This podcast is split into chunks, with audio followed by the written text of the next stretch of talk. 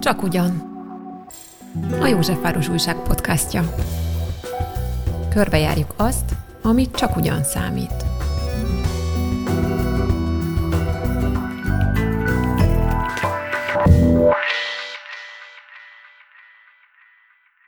Üdvözlöm a hallgatókat, Bendrül vagyok, és itt ül velem Marék Veronika, meseíró és illusztrátor. Szervusz Veronika, nagyon örülünk, hogy itt vagy. Te három generációt látsz már elmesével. Elképesztő sztár vagy Japánban, és a meseírók példaképe. Én most először mégis a szerelemről szeretnélek kérdezni. Mert hogy mostanában annyit nyilatkoztál a szerelemről és a boldogságról, hogy ez engem teljesen megragadott. Szerinted a szerelemről hogy lehet a gyerekeknek mesélni, vagy mesét írni? És hogy mi is az igazából? Hú, ez egy, ez egy nagyon jó kérdés, mert tulajdonképpen ötletet ad, hogy erről kéne a gyerekeknek mesélni, mert én azt hiszem, hogy így konkrétan a szerelemről nem meséltem még, de hát miért nem mesélhetnék, úgyhogy ez egy feladat, amit most tőled kaptam. És hogy csinálnád? Hát nem tudom, hát rengeteg dolgot őriz az ember a szívében, a, az első szerelemtől elkezdve egy olyan szerelemig, ami a, tulajdonképpen a lakóhelyét aranyozza be. Tehát nekem a gyerekkorom az itt volt a Józsefvárosban, és mivel most Budán lakom, szokták azt gondolni, hogy én egy budai úrilány vagyok, és akkor én mindig tiltakozom, és mondom, hogy nem, én egy József városi kislány vagyok. És tényleg ad az embernek egy, egy tartást az, hogy, hogy ide, ide tartozott, itt nőtt fel, ezeken a tereken játszott, ezekben az iskolákban végezte a tanulmányait, és bennem nagyon erős a kötődés. Aztán a, az eszembe jutott, hogy jöttem a buszon, hogy tulajdonképpen nem csak a Józsefvároshoz kötődöm, hanem, hanem kötődöm a második kerülethez, a harmadikhoz, most pedig az elsőhöz, hogy az emberben kiépülnek ezek a finom szálak a dolog történelme iránt, hogy mi volt itt régen, mi van most. Úgyhogy mondjuk a József városi az a legrégebbi ilyen kötődésem. És ha visszatérhetek még a szerelem kérdéséhez, mert azzal kapcsolatban hoztad föl, van olyan, ami ahogy összekapcsolható? A József város meg a szerelem a te életedben? hát amikor kislány voltam, picike, olyan, mit tudom én, ilyen öt éves, hat éves, a házbeli fiúkról van ilyen emlékem, hogy azt mondta nekem a, a legjobb barátom, aki azóta is nagyon közel áll hozzám, és most is él, és három éves korunk óta ismerjük egymást, hogy bejött a konyhánkba, ami a gangra nyílt, és azt mondta, hogy állj meg itt, és nem mozdulj, és huny be a szemed. És akkor én megálltam, behunytam a szemem, és akkor berohant egy fiú, az egyik barátunk, oda rohant hozzám, és adott nekem egy puszit. Ez volt az első élményem a szerelem területén, de akkor azért én még kicsi voltam, úgyhogy a, a gyerekeknek valami, valamiképpen el kell mondani, hogy tényleg egész picikoruktól képesek szerelmesek lenni az óvodástársukba, osztálytársukba, felnőttekbe is, úgyhogy erről tényleg érdemes lesz majd gondolkodni.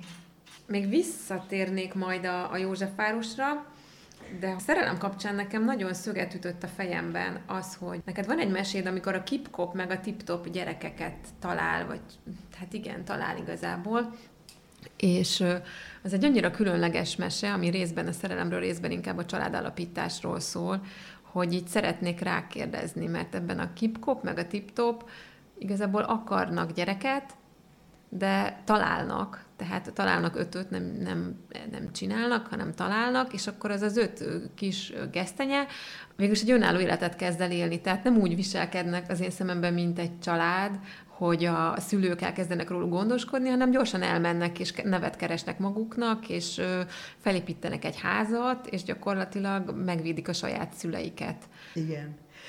Hát ennek a, a előző kötete fontos számomra, az a kipkop és tiptop, amikor a két gesztenye emberke találkozik egymással, és írtó érdekes volt, hogy megírtam, megrajzoltam, és utána jöttem rá, hogy Úristen, hát én a saját életemet írtam meg benne, a vállás után sajnos átéltem én is, mint annyi ember, egy vállást, ami nagyon megrázott, és tulajdonképpen ebben a mesében, a Kipkop és Tiptopban ez úgy jelent meg, hogy a Tiptop bepottyan egy erdőbe, és mondják neki, hogy keressél szállást, mert éjjel hideg lesz, és akkor ő mindenféle állatnál bepróbálkozik, hogy hát ha vele sikerül otthonra találni.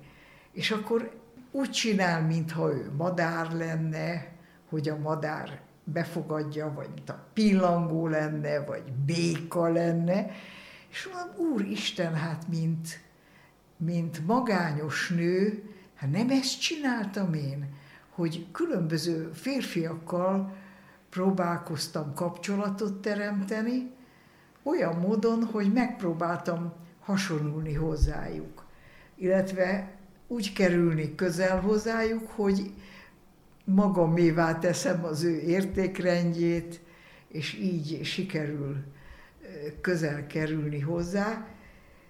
És nagyon jó a mese olyan szempontból, hogy elmondja, hogy ez nem egy jó út, hanem olyan valakit kell keresni, aki hasonlít hozzá. Tehát nem kell neked megjátszani magad, hogy te ilyen vagy olyan vagy, hanem olyan embert kell találnod, akivel egy hullámhosszon tudsz lenni.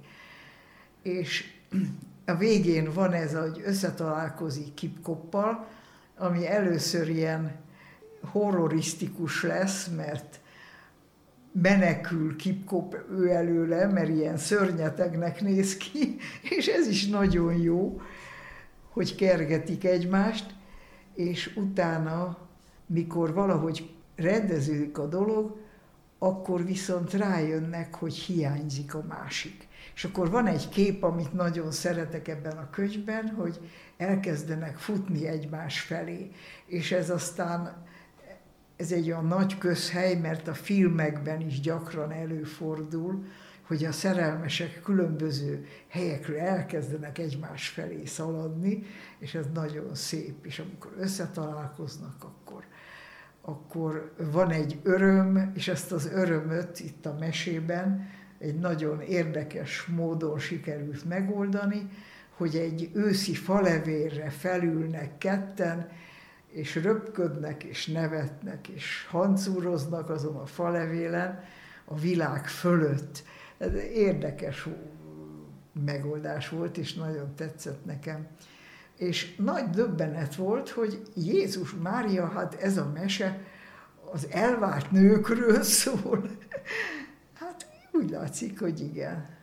És ez neked egy, neked egy ilyen élmény volt, mert mondtad, hogy egy szörnyeteggel találkozik. Igen, ez is egy jelképes dolog, mert annyira akar hasonlítani a sündisznóhoz, a kislány, hogy meghemperedik, és minden ráragad, és, és addig a kipkop nem is látja meg a valóságos alakját, amíg le nem ázik róla ez a sok ráragadt butaság, a falevelek, meg a bogyók, meg a tüskék, és akkor megmutatkozik, és akkor Kipkop is rájön, hogy ő olyan, mint én. És hát akkor és akkor magadat is ilyennek láttad ezek szerint, mint akire rárakódott mindenféle...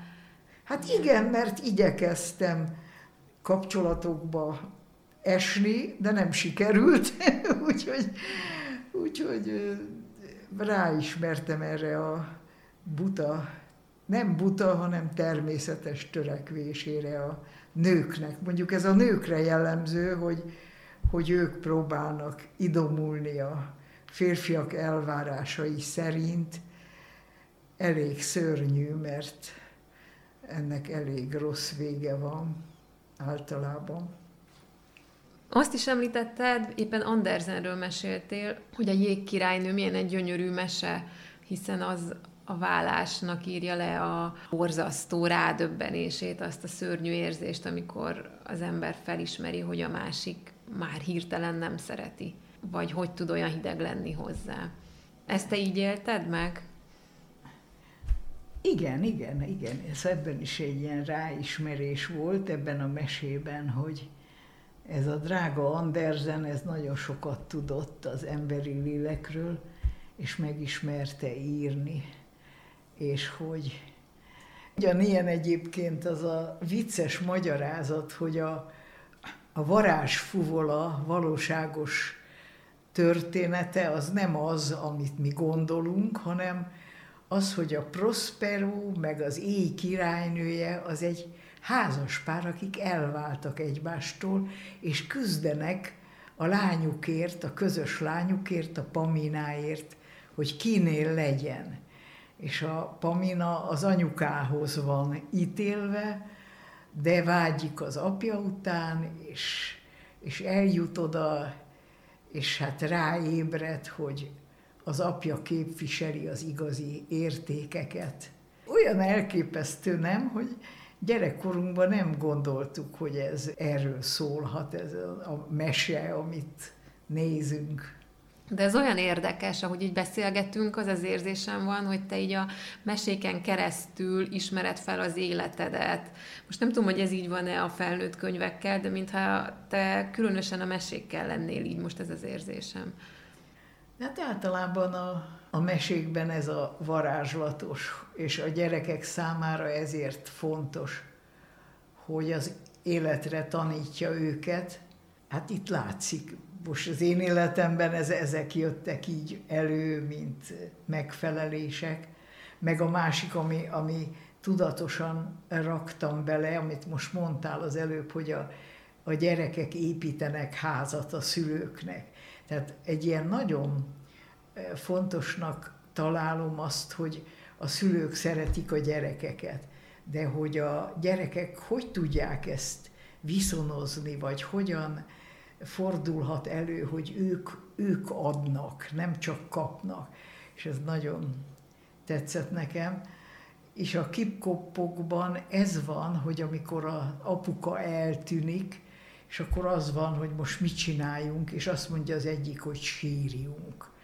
És ehelyett azt mondják, hogy nem, csináljuk a dolgokat úgy, ahogy az apukánkkal megtanultuk, locsoljuk a növényeket, gyógyítjuk az állatokat, tisztítjuk az erdőt, és nem megoldás az, hogy sírunk, hanem méltóan kell viselkedni úgy, ahogy az, aki valami miatt elhagyott minket, az büszke lehessen ránk. És akkor tényleg ez is történik, hogy a kipkopnak leesik az állam, mikor visszajön, és kiderül, hogy a kis család működött, csinálta tovább a feladatát, a kis fenyők megnőttek, és ilyen háttere van, és, és ez nagyon jó az ember számára, és fontosnak találtam, hogy a gyerekek érezzék, hogy, hogy ők fontosak, nem, nem csak úgy, mint akiket szeretnek, etetnek, ellátnak, hanem ők is tudnak adni. Akkor ez a veszteségre adott választ is elmondja ez a történet. Igen, hát lehet, hogy ebben túl optimista vagyok, vagy nem, nem karoltam föl a gyászolást, meg a hiányt, hanem ilyen nagyon aktív feldolgozását vállaltam a, a szomorúságnak. De hát tőlem ennyi tellett. Most egy új mese születik majd, aminek a főszereplője a világ legszomorúbb kislánya és ebből kell majd őt kihoznom, és most szembesülni fogok ezzel, hogy tényleg, hogy, hogy lehet valakit megvigasztalni, aki vigasztalhatatlan. És hogy jött ez az ötlet? Ez most bonyolult, mert a Laci és az oroszlánnal kapcsolatos, hogy kellett írnom egy új mesét, és hogy a Lacit lehet-e folytatni. És akkor az volt, hogy nem. De akkor tovább győzködtek, és akkor megpróbálkoztam azzal, hogy mi van, ha most egy kislányról írok. Hát kiderült, hogy a Laci és az oroszlán az annyira férfi központú, hogy amikor az oroszlán búcsúlevelet ír Lacinak, azt írja neki, hogy most elmegyek egy másik kisfiúhoz. Én mai szememmel nézem, hát elment az esze, hát miért csak kisfiúhoz mehetne? Hát mehetne kislányhoz is. És hát így, így aztán lassan-lassan az jött, hogy na legyen, legyen egy kislány, és legyen valami nagy-nagy szomorúság, és abból az oroszlán majd valahogy kihalásza ezt a kislányt. És ez egy picit válasz arra, hogy Japánban értelmezik a mesédet, vagy ahogy a japánoknak ilyen nagyon sokat jelent a Laci és az oroszlán is egy... egy Nem, semmi köze. Hát az egy csodálatos valami az életemben, hogy a japánoknak ez bejön, szeretik. Lehet, hogy a folytatást utálni fogják, hát ki tudja, nem tudom. De akkor még nincs meg, hogy hogyan jön ki a kislány a szomorúságból. Hát még nincs egészen meg, de azért már sok megvan belőle. Izgatottan várjuk.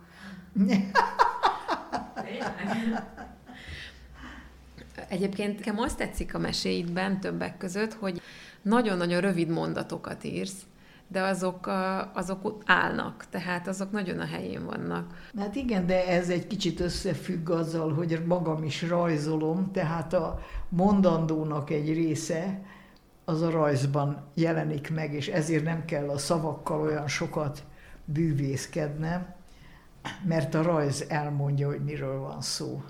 A felét legalább, úgyhogy Hát igen, de azok a mondatok viszont jók, amiket leírsz, tehát nem közhelyes, meg nem össze-vissza vagdalt mondatokról van szó, hanem pont azt fejezik ki szerintem, amit akarnak. És ez különleges. Ja, a fiatalabb generációban talán Harcos Bálint csinál hasonlót. Ezt is akartam kérdezni, hogy egyébként hosszú mondatokkal tudnál írni? Hát szoktam, hát persze. Hát van, amikor, most van egy új mesém, az a címe, hogy a karácsonyi felhő, és az egy próza, nem én rajzoltam, és ebben rendesen írok, ahogy normális író szokott írni. De rövid is normális, hát ez nagyon... De ahhoz képesség kell, ne viccelj, én ezt vallom, hogy nem könnyű rövid mondatokkal jót írni, az egy nagy kihívás. Hát igen, érdekes dolog akkor jó, amikor most idén átéltem ezt, hogy amikor átveszik a, az általad alkotott lények és az a világ, elkezdi saját magát tovább írni. Tehát volt olyan pont, amikor nem kellett gondolkodnom, hogy most mi történik, vagy ki mit mond, vagy mit csinál. Ültem a számítógépnél, és mintha diktálták volna, csak írtam, és hát ezek, ezek a, a, a hatalmas örömök ebben a művész életben, amikor a, a, a tudat alattid is ráhangolódik, és egyszerűen meglep téged is, hogy micsoda, mi történt? Éteri állapot, igen, az nagyon... Yeah. És ez melyik mesekör volt? Hát ez most pont ez volt, ez a Karácsonyi Felhő című, úgyhogy nagyon olyan volt, mint hogyha egy nagy igent mondott volna valaki, hogy ez jó, ez magától is megy, és akkor én boldog voltam. Ez olyan, mint valami külső sugallat, vagy igen. valami külső jóváhagyás. Igen, igen, igen. Valami spirituális ez azért érdekes, mert ugye sokszor mondtad, ezt nagyon megjegyeztem ezt a mondatodat, hogy te két lábbal állsz a földön. És akkor nagyon sajnálkoztál, hogy ez van. Én meg nagyon irigyellek emiatt, mert hogy én nem. És hogy nem is értem, hogy ez miért baj. Például érdekes, hogy a Kipkop könyvekben érzem ezt nagyon erősen, hogy a valóság ezer szállal köt, és a mese nem, nem mehet el olyan vidékekre, ami nem, nem a valóság. Tehát azok az állatok, akik ott mozognak, meg beszélnek, meg történik velük valami, az teljesen valósághű. Hát például az, hogy elmesélni a gyerekeknek, amit én átéltem pont itt a, a Baros utcában, hogy rigók fészket raktak a negyedik emeleti gangon fönn. És akkor a kis rigó megszületik, ez kiugrik a fészekből, és elkezd járkálni ott a folyosón, és jönnek a macskák, ham megeszik őket, és akkor a madárbarát mit csinál? Oda megfogja a fiókát, visszarakja a fészekbe. Egy óra múlva a madár már megint kiugrált, és akkor ezt elmesélni a gyerekeknek, hogy, hogy ez nem hiba, így vannak programozva, hogy fészek hagyók. Ami azt jelenti, hogy kiugrálnak a fészekből, elbújnak a kert bokrai alá, és a szüleik ott etetik őket, nem a fészekben. Ez például egy ilyen nagy titkos tudás, és hát ezt akartam elmesélni a gyerekeknek. Ezért mondom, hogy, hogy hát a valóságnál nincs is érdekesebb, úgyhogy... De akkor ezekről a külső sugallatokról is lehet nekik mesélni? Hát biztos Magyar... lehet, csak nem nekem, mert mondjuk nekem nem áll jól. Hát be nem volnék biztos. Meglátjuk. Akkor beszéljünk a Józsefvárosi gyerekkorodról, meg fiatalkorodról. Hát először is, hogy ugye Varos utcában nőttél fel. Igen, hát három éves korum, korom óta laktunk ott, a Baros utca 125-ös támban, ami nekem ugye akkor a világ közepe volt. Ez is egy rémédes dolog, hogy ahol az ember éppen lakik, az a, minden gyereknek az a világ közepe, ahol lakik. És hát nagy örömöm volt, mert annyi sok év után most fölújították a házat, gyönyörűen néz ki, és elmentem megnézni, és olyan szomorúság fogott el, hogy vannak ezek a gangok, ezek a rácsok, amik lezárják a gangokat, és ez egy négy, ötemeletes ház, tiszta négyzetes alaprajzú, és öt emeleten körben ez a rács. És a ház fel van újítva, de a rács elrosdásodott, és életveszélyes. Tehát nem lehet nekidőlni, vagy rákönyökölni, mert a felére van vékonyodva. Hát ez, itt éreztem az idő szörnyű, romboló hatását, hogy ott állt a ház kifestve, és mégis ott volt rajta az enyészet azzal, hogy a, a rácsok azok, azok nem működtek. De közben működött a lift, olyan volt a lépcső, mint régen, de, de, de ettől az egész szörnyű volt valahol. De milyen volt ott a gyerekkor? Úgy tudom, hogy az ostromot is ott hát nagyon. vészelted át, vagy ott voltál az ostrom alatt. Nagyon klassz volt. Ott éltem át a második világháborút a pincében, és amikor vége lett, akkor, akkor eljártunk sétálni, és emlékszem a, a romba dőlt városra, és elsétáltunk a Golgota térre, mi hozzánk ugyan a Kálvária tér volt közel, de a Golgota térre elmenni romantikusabb volt, és nagyon szép volt a Golgota tér, hogy ilyen stációk voltak, és most látom, hogy újjáépítették őket.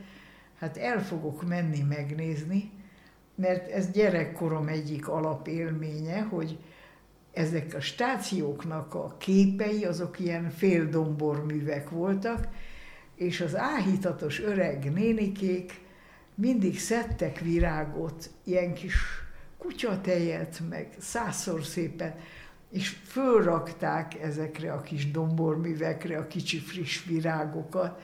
Ez írtó édes volt.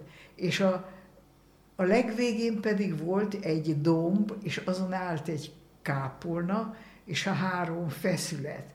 Ez a háború alatt úgy tönkrement, hogy ezt nem is építették vissza, és találtam néhány fényképet, ahol én itt megyek föl ennek a lépcsőjén, el akarom küldeni majd a Fortepámnak, mert ott nagyon lelkesek, ha ilyet kapnak, és érdekes volt, ez volt a, a stációknak a lezáró pontja, ez a kis kápolna-szerű valami.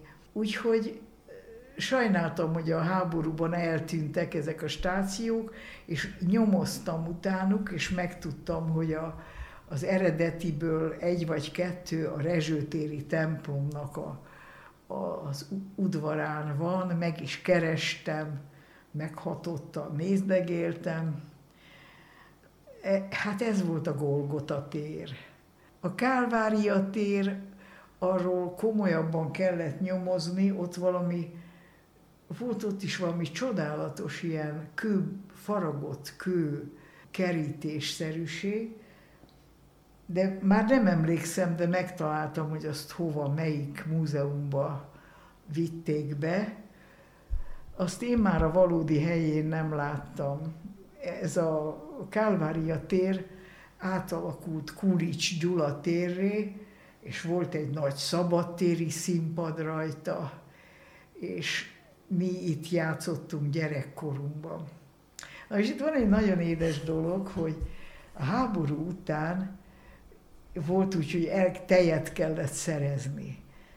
És ez a része a Józsefvárosnak még őrzött sokat a paraszti létéből, és például a Kálvária, té, Kálvária utcába, az a Kálvária térről nyílik, Kálvária utcában földszintes házak voltak, és az egyik földszintes házba jártunk tejér, ahol volt tehén meg istáló, meg ló.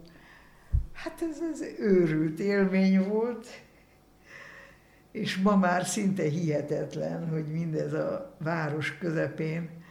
És aztán a Kálvária téren meg még egy ilyen érdekes élményem volt, hogy a, ugye a József város az Józsefstadt volt, és volt egy német nyelvű lakossága.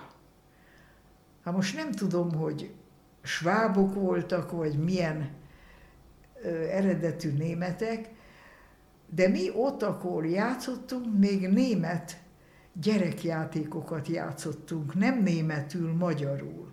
És amikor elindult a, a magyar óvoda a pedagógia fejlődése, akkor ezeket a játékokat kvázi betiltották, mert nem magyar zenei és szöveg tartalma volt, hanem német. És sajnáltam, mert a mi gyerekkorunkhoz hozzá tartozott. De ezek melyik játékok voltak? Jaj, mondom. Hát az egyik volt a, a volt egyszer egy kemence, belebújt a kisbence, kormos volt a kemence, fekete lett kis Bence. Ránézett a mamája, nem ismert a fiára, becsukta a kemencét, jól elverte kis Bencét. Na most ezt lehetett szelidebben mondani, hogy becsukta a kemencét, jól megmosta kis Bencét, úgyhogy ez bábozva, ez ragyogó volt eljátszani, hogy a, a kis Bence bábú bemászik a, kemencén és koron feketén jön ki, és akkor utána a mamája egy nagy laborba belenyomja a fekete kisbencét, és fehéren jön ki belőle. De jó, ez jó bábos alapanyag volt, csak közben nem volt szabad ezt tanítani a gyerekeknek. Aztán volt egy nagyon édes körjáték. Hát akkoriban mi még a 50-es évekig játszottunk körjátékokat az iskolában is, a téren is, saját szervezésünkben, és hát lelkesen énekeltük, és volt egy ilyen melankólikus játék, az volt a címe, hogy Repülve jön egy madárka. És akkor kört alkottunk, és egy gyerek középre ment, és úgy tett, mintha ő egy madár lenne, és így körbe járt. És az volt a szöveg, hogy, és jó németes volt a dallam tényleg, hogy repülve jön egy madárka, szárnya hosszan integet, levelet hoz anyakába, anyámtól jött üzenet. És akkor, és akkor kiválasztott egy gyereket, letérdelt elé, és jött tovább a szöveg, hogy édesanyát küldi néked, kis barátnőm levelét, és azt kéri, hogy szeretné látni kedves gyermekét. És akkor erre, akit kiválasztott, az azt énekelte, hogy repülj vissza, kis madárka, mondanyámnak, jól vagyok, de már többet nem jöhetek, nem sokára meghalok. De szomorú. És akkor a madárka beállt a körbe, és aki előtt térdelt, az lett a következő madárka. És hát egy ilyen halál szomorú, bánatos ének volt, és nagy örömmel játszottuk. Tehát az, az érzelmek értettek bennünket, és hogyha kicsit szomorkodni akartunk, akkor ezt énekeltük, de tudtuk a, a nyuszi ül a fűben, meg a kinnabárány, benne a farkas, meg egy csomó-csomó, rengeteg ilyen körjátékunk volt, és nagyon édes volt a gazda rétre megy, ezt is nem volt szabad játszani. Az volt, hogy körben álltunk, és egy gyerek volt a gazda, és az ott kívül ment, és akkor akit megérintett, annak be kellett állni ő mögé. És akkor ennek az lett a vége, hogy a kör egyre kisebb lett, a gazda mögött jövő gyerekek sora egyre több. És ebben az volt a szórakoztató, hogy a gazdának ki kellett találnia, hogy akit megérint, arra mit mond, hogy a kutya vele megy, a kutya vele megy, a kutya, kutya, kutya, kutya, kutya vele megy, a gazdarétre megy, a gazdarétre megy, és akkor megérintett valakit, és azt mondta, hogy a, a piszkafa vele megy, és akkor mindenki dőlt a nevetéstől, meg a felmosó rongy vele megy, és akkor az ember jó dühös volt, hogy felmosó rongynak nevezték de hát remekül szórakoztunk ezeken. És volt még egy játékunk, ami szerintem nem biztos, hogy német eredetű, de azóta is az a véleményem, hogy ezt tanítani kéne az iskolában. Az volt a címe, hogy a hoppon maradt vőlegény. És fiúk és lányok játszották, úgyhogy a fiúk mindig egyel többen voltak, mint a lányok és megálltak egymással szemben, és akkor a fiúk oda ment, a fiúk közül mindegyik oda ment egy lányhoz, udvariasan meghajolt, és a lány vagy elment vele, és azt mondta, hogy menjünk, vagy azt mondta, hogy nem. És akkor a fiú udvariasan sarkon fordult, újra beállt a sorba. És hát így ment a játék, hát rettenetesen élveztük, hogy, hogy a fiúk ugye minden lányhoz oda mentek, a csúnya lányok szomorúak voltak, mert hozzájuk kevesebb fiú jött, a, akkor akikről tudtuk, hogy bírják egymást, akkor vártuk, hogy na biztos elmennek egymással, és akkor egyszer csak a lánya azt mondta, hogy nem. És akkor nézhetett a fiú, és az lett a lényeg, hogy lassan ugye elfogytak a játékosok, mert egyre több lány bólintott, hogy na ez, ezzel a fiúval ő elmegy, és akkor a legvégén egy fiú maradt hoppon. Hát ő volt a hoppon maradt vőlegény, és akkor egy ilyen tréfás hátba veregetés büntetésben részesült, de hát utána tovább folytattuk újra meg újra. De, de erről azt mondtad, hogy ez egy fontos játék szerinted. Hát ez borzasztó fontos. Hát ez, ez a legfontosabb gyerekjáték volt számomra, mert a férfi-női szerepeket el, eljátszottuk. A lányoknak azt, hogy választaniuk kell, a fiúknak azt, hogy el kell viselni, ha kidobnak. És ez csak a fiúknak egy tanulság egyébként? Hát ebben a játékban igen. Hát a lányok azok jó pozícióból mondtak igent vagy nemet. Habár mondjuk itt is volt a sok, sok fiút kidobott, lehet, hogy senki nem jött hozzá aztán. Egy taktikai párválasztós játék tulajdonképpen. Igen. Na de tudsz ilyet a mai gyerekek világából? Ma nem szeretik, ha valaki hoppon marad, szerintem nem szerveznek olyan játékot, nem? Hát azt is el kell viselni, nem? A hoppon maradást is. Meg volt még egy nagyon édes játék, az is most ma jutott eszembe, és szerintem ilyen német misztériumjáték majd maradványa lehetett, hogy gyerekek összegyűltek, ketten külön maradtak, az egyik volt az angyal, a másik volt az ördög. És az összegyűlt gyerekek között, egymás közt megállapodtak, hogy kinek milyen a virág neve.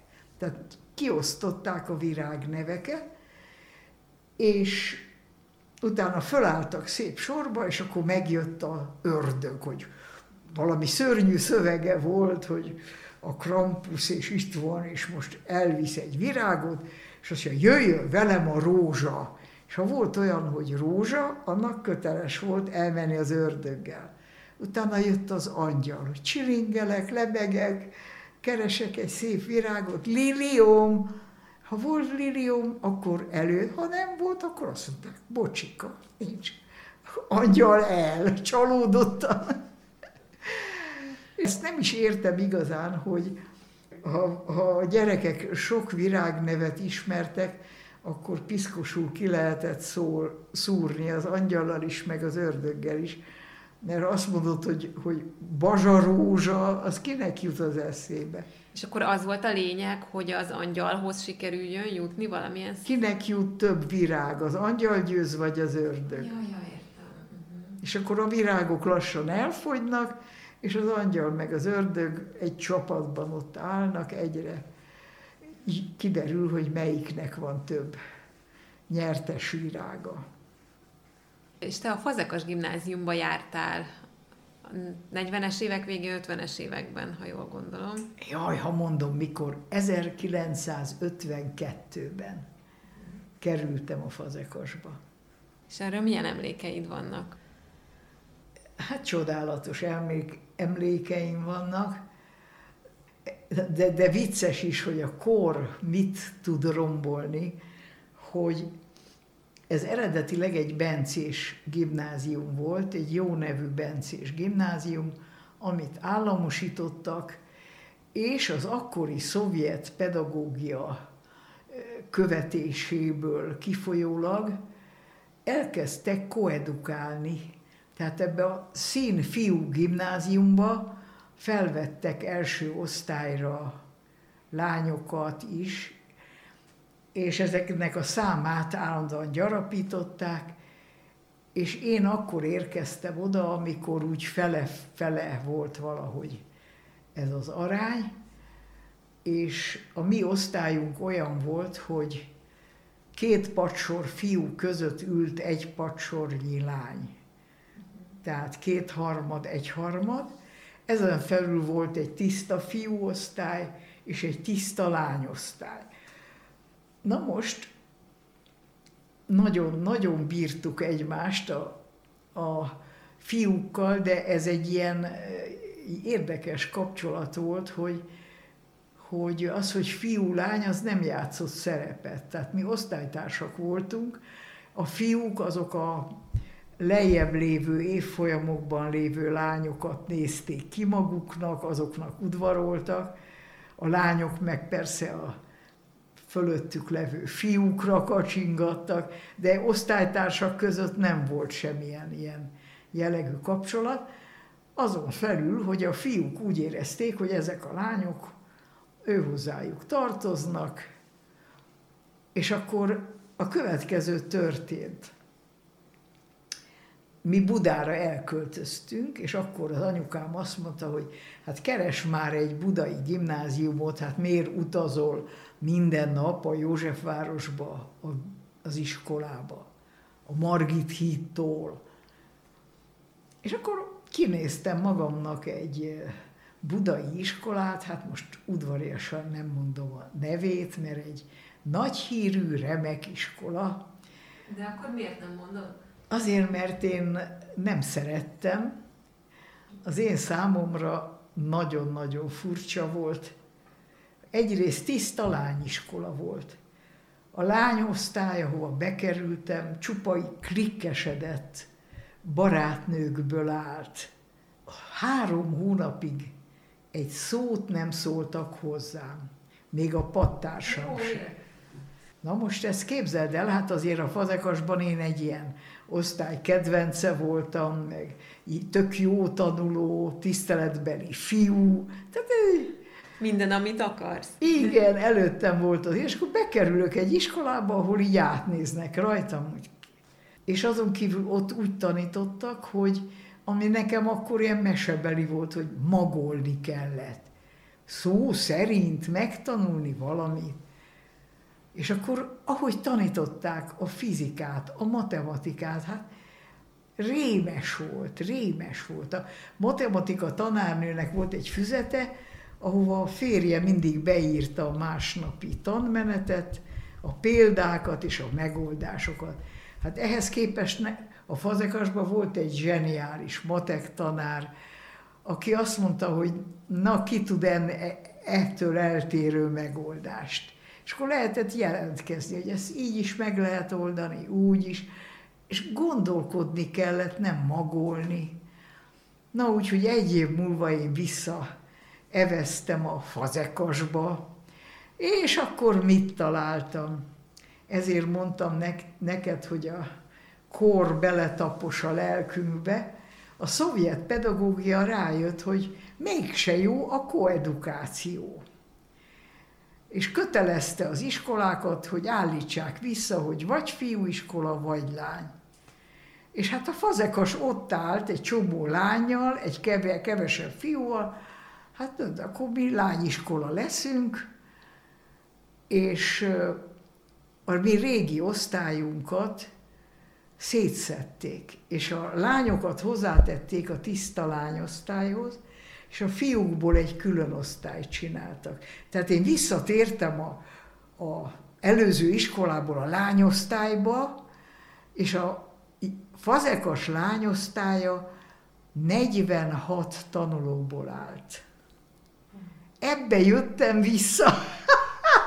Úgyhogy jó nagy égés volt, de nem csalódtam, mert az iskola szelleme, a tanítás módszere, az egész olyan jó volt, kedves volt, százszor jobb volt, mint a budai gimnáziumnak a, a világa. Úgyhogy én visszatértem, ott is érettségiztem, és hogy a koronát rátegyem a történetre, mi a fazekasos ö, osztálytársak azóta is összejárunk, tehát a fiúk elkezdték hívni a lányokat mert külön érettségiztünk, de az osztály találkozóra azt mondták, hogy hát a lányok miért nincsenek itt?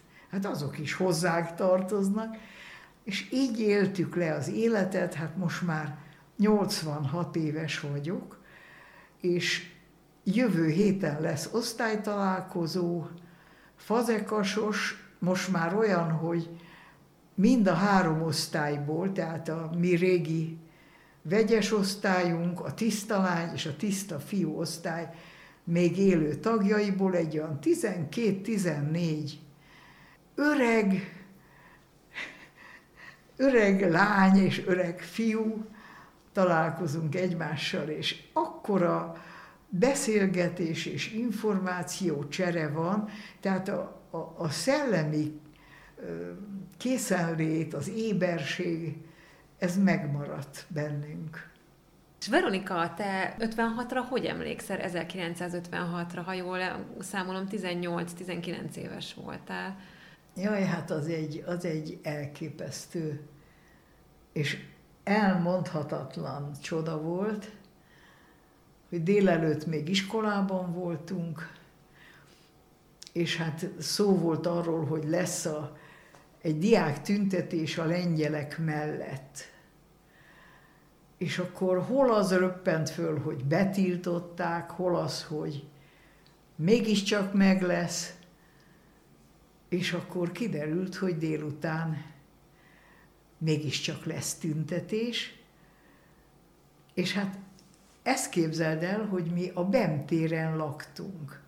És hogyha oda, oda jött a tüntetés, mert ott volt a Bemapó szobra, és mivel a lengyeleket akartuk bíztatni ezzel a tüntetéssel, a diákok, a műegyetemisták, a gimnazisták, mindenki oda gyűlt össze. Tehát több ezer ember zsúfolódott össze, és hozták a lengyel zászlót, és hozták a magyar zászlót, és tulajdonképpen ott vágták ki a szovjet típusú címert a zászlóból, de ott született meg a lyukas zászló, ami 56-nak a szimbóluma lett, és egy olyan nagy, nagy jókedv és lelkesedés volt, és akkor én fönt álltam a negyedik emeleti erkélyen, és néztem, és akkor mondtam, hogy hát micsoda dolog, hogy én ebben nem veszek részt. Tehát lemegyek, és ott a többiek között leszek. Lementem, hát semmit nem láttam. Lent csak a tömeget lehetett észlelni, úgyhogy visszaóckodtam az erkélyre, és akkor mentem le, amikor az egész tömeg elindult a parlament felé, mert kiadták ezt a jelszót, hogy menjünk a parlamenthez. És akkor ez a tömeg lassan így elvonult a Margit híd irányába, és akkor én is lementem, és a testvéremmel, barátnőimmel beálltunk a menetbe, és ott például osztottak ilyen kicsi kis kokárdát. Az olyan édes volt, hogy csak egy nemzeti színű szalag volt, és egy kis gombos tű. És azt mindenki feltűzte magára, és akkor az volt, hogy néma tüntetés, tehát a műegyetemisták csendben vonultak, de a mögöttük levők, azok már elkezdtek ilyen jelszavakat kiabálni, aztán elértünk a parlamenthez, és hát ott már volt ez a, amit nem lehet elmagyarázni, hogy azt érezted, hogy mi mind együtt vagyunk, és mi mind egyet akarunk. Egy ilyen félelmetesen nagyszerű érzés volt, hogy így kinyílt az ember, és egy ilyen hát erre mondják, hogy tömegpszichózis, vagy tömeglélektan jelensége, mindent lehet mondani, de ha egyszer egy ilyet átélsz, hát ez, az hihetetlen csoda volt, és, és érdekes volt, és jó volt. És egyszerre azt éreztük, hogy, hogy nincsenek ilyen én, te, meg te vagy a kisztag, meg a pártitkár, meg nem tudom, hanem nem kis, akkor még csak disz volt, bocsánat. Szóval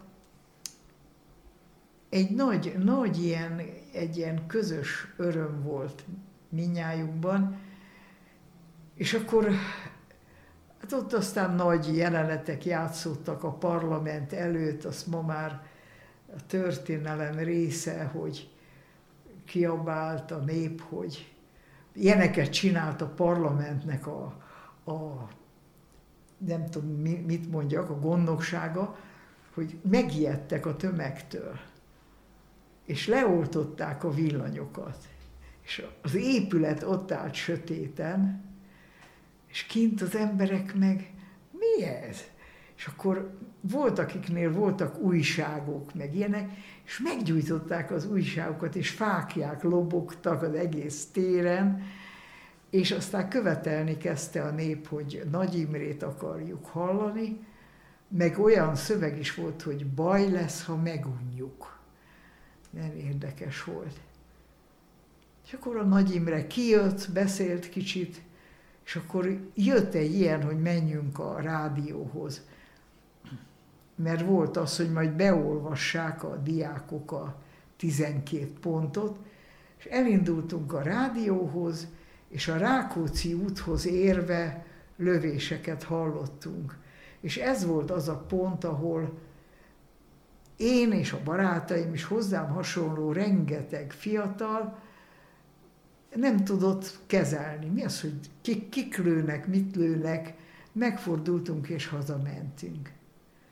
És másnap reggel tudtuk meg, hogy fegyveres összetűzés, és a rádió, és döbbenet volt, döbbenet volt, nagyon, nagyon furcsa volt, és szomorú, és minket senki nem hívott, szóval nekünk olyan kapcsolataink nem voltak, hogy följöttek volna, hogy gyere, adunk neked egy gépfegyvert, vagy ilyen semmi.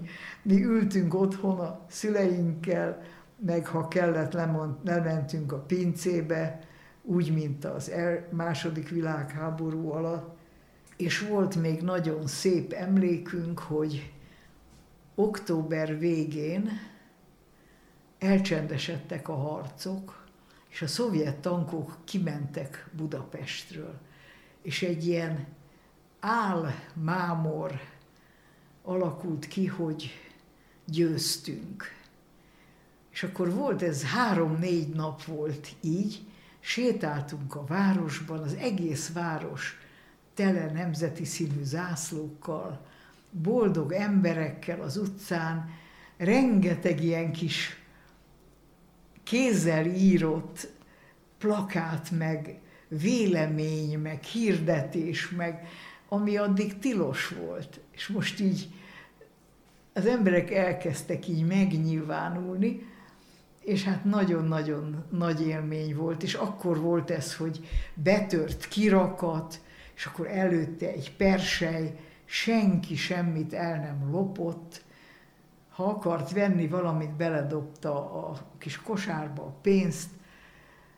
Hát egyszerűen nem volt ideje igazából ennek a forradalomnak arra, hogy elromoljon. November 4-én kiderült, hogy dehogy győztünk, a szovjetek körbefogták Magyar Budapestet tankokkal, és november 4-én ágyú dörejre ébredtünk, hajnalban lőtték már a várost, és egy-két nap alatt tulajdonképpen leverték az egész forradalmat. Na és akkor nehéz napok jöttek nagyon, nem akartuk elhinni, hogy ez még egyszer ugyanúgy fog folytatódni, ahogy eddig. És hát folytatódott bizony, úgyhogy... És mi volt az, ha te megfogalmazod, mert mondtad, hogy ott mindenki ugyanazt akarta, hogy volt egy pont, amikor érezted, hogy ott mindenki egyé válik, és ugyanazt akarja. Igen. És az mi volt pontosan? Hát a szabadság a szabadság élménye az, hogy nem hazudunk többet egymás szemébe, meg nem teszünk úgy, hogy ez normális, hanem, hanem mostantól fogva csak igazat fogunk írni és mondani. Hát ilyen szép illúzió volt, gyönyörű volt. Szép az is, ahogy elmondod. Hát nekünk ezt, ezt a sokkot kellett megérni, hogy én például megpróbáltam kimenni külföldre, szerencsére nem sikerült, de az volt az indokom, hogy nem akarok többet hazudni. És nem akarom ezeket a szövegeket, hogy a szocializmus, meg a kommunizmus, meg az egész egy nagy hazugság úgy, ahogy van. és hogy mégis bele kellett menni. Az élet ment tovább, a Kádár rendszer tulajdonképpen egy-két év múlva visszaállt ugyanarra a hazug és á, hogy mondjam, hazug és álságos ö, politikára, és, és az emberek ezzel a sebbel a lelkükben próbáltak tovább élni, hogy ha megélted egyszer ezt a szabadságnak a, az érintését a szívedben, akkor ez, ez szörnyű volt, hogy újra ott találtad magad, ugyanabban a pocsolyában, amiből megpróbáltál kijönni. És most úgy érzed, hogy ez rendben van?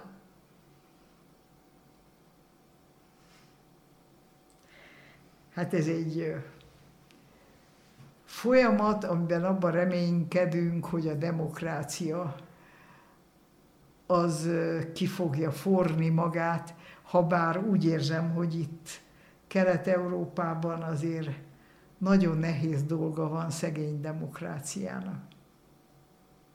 Áttérek a demokráciáról a papagájokra, jó? Beszéljünk a papagájokról.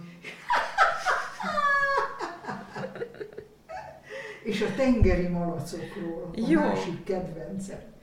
Hát ezt is akarom kérdezni, mert mert hogy azt mondod, hogy az Instagramon te papagájokat nézel, meg tengeri malacokat. Ami érdekes, mert én nekem macskákat hoz az Instagram valamiért. Nem De... szoktál állatokat nézni? De én, nekem macskák, meg őzikék jönnek. Ja, jön. macskák, igen. Hát azokról olyan fotók vannak, hogy eldobja magát az ember. Hogy miért, mi a kapcsolatod a papagájokkal? Miért szereted? Hát egyrészt a, az a 60-as, 50-es években jelent meg Magyarországon, a törpepapagáj, az ausztráliai törpepapagáj, és bámulatos kicsi állatok voltak. Anyukám csodálatosan megszeridítette az egy, egyiket, aki szabadon élt a lakásban, beszélt, kedves volt, az embernek a vállára szállt, ott hülyéskedett az asztalon, ha dolgoztunk, Hát egy elbűvölő kis madár volt, egy Ausztráliában ilyen nagy csapatban él, hatalmas ilyen madár felhőkben, és ezért van neki egy ilyen szociális hajlama, tehát az embert is elfogadja, ha más, ha jobb nincs, elfogadja a társnak. És hát iszonyú édes és kis fiú papagáj volt, mert általában a fiúk jobban tanultak beszélni, és ilyen, van egy ilyen, amikor felfújja magát, amikor, amikor udvarol, meg kedves akar lenni, és 150 szót tudott. Hát olyanokat tudott, hogy hazádnak rendületlenül légy híve, ó magyar! Aztán volt egy barátnőm, aki nem hitte el, hogy beszél a papagáj, és egyszer feljött, leült, várt engem, és a papagáj odaszállt a vállára, és azt mondta, maga kicsoda? a barátnőm majd elájult. Úgy, meg, meg hát az első szó, amit megtanulnak, az volt, hogy nem szabad csípni. Aztán a mi papagájunknak megtanultuk azt, megtanítottuk azt is, hogyha esetleg eh, eltévedne, elrepülne, hogy az volt a szöveg, hogy Doktor Marek Csöpike vagyok, Baros utca 125. Gondoltuk, hogy akkor majd visszahozzák, ha ezt elszónokolja valahol. Úgyhogy eh, óriási élmény volt, és utána már én is kiköveteltem, hogy nekem is legyen, és utána évekig mindig volt kicsi papagájunk, és ennél fogva ez rásugárzott a nagyobb méretű papagájokra is.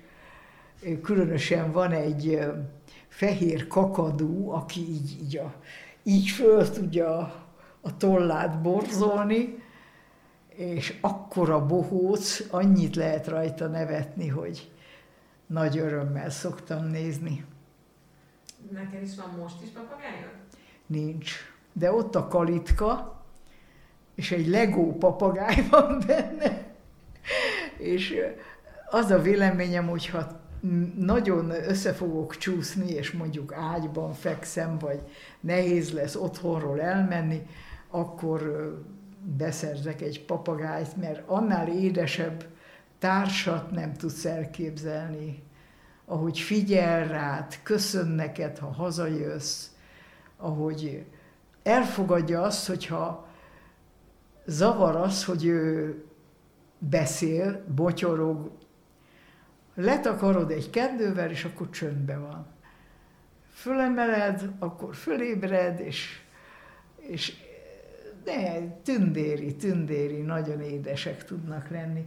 Az a furcsa, hogy ilyen pici, hát ennek alig van egy borsónyi agya.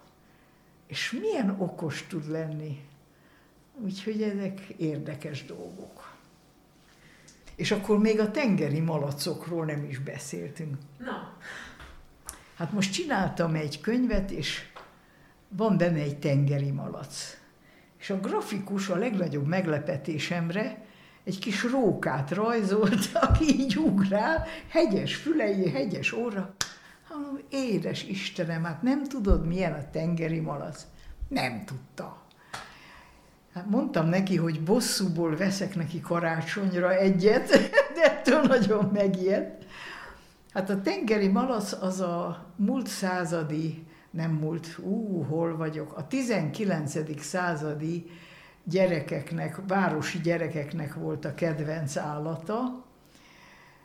Tulajdonképpen olyan, mint egy nyuszi, aminek nem föláll a füle, hanem így lehajlik, kis tompa, aranyos pofácskája van, négy pici lába, nincs farka, és egy ilyen kicsi gömbölyded állat, amelyik nem harap, nem rúg, semmi gonoszságot nem csinál, és tulajdonképpen növényevő, mint a nyuszi, annyi van, hogy a, van egy alom, ahol tartod, azt naponta ki kell szedni, mert pisil, kakil, és a kicsi szaga van, akkor azt ki kell dobni.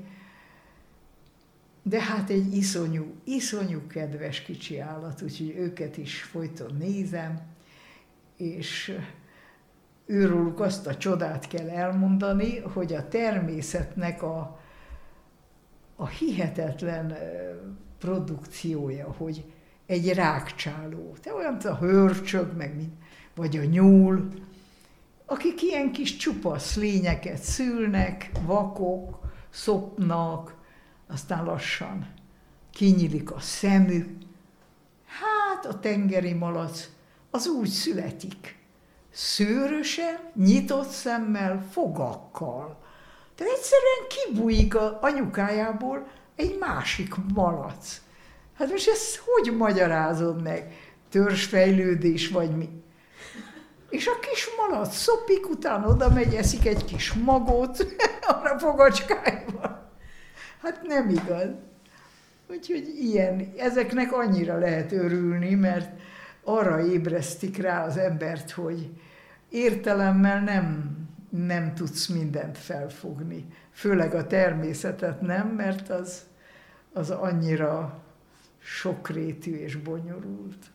Az emberi viszonyokat sem lehet feltétlenül értelemmel. Igen, és szoktam példának hozni, hogy szegény orvosoktól milyen sokat várunk, de hogy gondold el, hogyha egy nő gyereket vár, nem tudják megmondani, hogy mikor fog megszületni. Ha mondanak egy hozzávetőleges időt, hát attól születhet két héttel korábban, három héttel később, nem tudják. Egyszer nem tudják. Úgyhogy szegény orvosoktól mindenki azt várja, hogy ők aztán majd mindent megmondanak, de hát vannak ilyen kis panelek, amiket mondanak, de igazából ők se tudják. Japánban a legsikeresebb könyved a Laci és az oroszlán, uh-huh. és ez, ez szerint nekem is az egyik kedvencem a Laci és az oroszlán. Volt a könyvfesztivál, megjelent egy tündéri fiatal nő, és dedikáltatott, és így feltűrte így az ujját, és ide volt neki tetoválva egy kis piros oroszlán. Hát azt hittem, elájulok. Úgyhogy ez eddig a, a csúcs teljesítménye az oroszlánnak, hogy ilyeneket csinál. Hát Japánban először volt egy ilyen véleményünk, hogy nem értettük, hogy miért szeretik. És akkor jön a közhely, ugye, hogy a japánoknál a bátorság az hüde fontos, és ez azért jó. De nem ez volt a lényeg, mert jöttek a japánok, és olyanokat mondtak, hogy elolvastam a könyvet, és utána egy óra hosszat sírtam. Akkor megőrültünk, hogy miért sírnak. Hát ez egy sikertörténet. Oroszlán megtanítja Lacit a bátorságra, és mit kell ezen? Mi, mi a fenétől sírnak? És akkor elmúlik 40-50-60 év, és akkor egyszer csak az ember egy-két ilyen személyes mondatból kezdi megérteni, hogy, hogy a japánok egész másként olvassák ezt a könyvet, és nekik egész más jelent az oroszlán. Hogy nekem ez a figura, az oroszlán egy olyan, hogy jön, megoldja a problémát, el, elköszön és elmegy. A japánok számára az oroszlán egy nagyon fontos valaki, és nekik nagyon fáj, hogy elmegy. És azért sírnak, hogy elveszítik az oroszlán. És nem annak örülnek, hogy most a Laci bátor, hanem hogy az oroszlán elhagyta őt és hogy az oroszlán most hol van, és a Laci itt maradt, és, és az oroszlán elbúcsúzott tőle. Tehát maga az elválás. De ezzel én is sírtam. Te is? Igen. Te japán vagy. Komolyan mondod. Sőt, ismerek gyerekeket, akiket ez nagyon megérintett, ez a része, az elválós része, hogy miért megy el az oroszlán, és miért nem jön vissza. Ez nagyon-nagyon érdekes, amit mondasz. De klassz! Jaj, de jó! Érdekes, mert az volt a kulcs, amikor egy japán férfi azt mondta nekünk, hogy ez a könyv segített, hogy túléljem az édesanyám halálát. Hát néztünk a férjemmel egymásra. Ez! Hogy a fene? És akkor lassan derengett ez a elválás, elbúcsúzás motivum, hogy ezt, ezt milyen európai módon oldottuk meg, hogy a, a mór megtette a kötelességét, a mór mehet. Közben meg ha érzékenyebb vagyok, én is érzékelhettem volna, hogy ez nem ilyen egyszerű. Úgyhogy most, ami most készül új mese, abban ez, ez most nagyon jó, hogy mondtad, mert ezt valahogy bele fogjuk így központi helyre tenni ezt a, ezt a búcsúzás elválást. Nagyon-nagyon klassz, de érdekes. Na, hát ezt nem hittem róla. Egyébként van olyan téma szerinted, amiről nem lehet mesét írni a gyerekeknek? Van. Van. Én például az elején belefutottam ilyen morális szakadékba, mint amilyen a, az árulás. A Pál utcai fiúkban a geréb. Tehát elmesélni azt, hogy valaki valakit elárul, cserben hagy, ez kicsi gyereknek nem lehet. Úgyhogy van néhány ilyen rosszul sikerült próbálkozás, ahol egy idő múlva rájöttem, hogy ez a gond, ezért nem lehet megírni, mert a gyerekek számára ez a fogalom, ez nincs jelen az életükben. Mikor jelenik meg a következő könyved? Ez az utolsó kérdés. Hát azt még nem tudom, mert most ezt, egy filmet csinálunk a Laci és az oroszlánról. Ó! Oh. hát erről beszéltem így paplan alatt, tehát ezért kell egy új Laci mese, egy kislányról. De hogy most film lesz abból is, meg a szomorú kislányból is? Igen, az lesz, a, arra épül, hogy új mese születik a, az oroszlánnal. Na jó. És van egy ilyen elméleti kérdésünk, de én már megoldottam, hogy volt egy olyan vélemény, hogy az oroszlán minden embernek a szívében van, mint egy plusz fel nem használt energia. És a mese folytán viszont az van, hogy most csak egy oroszlán van, vagy mindenkiben van oroszlán.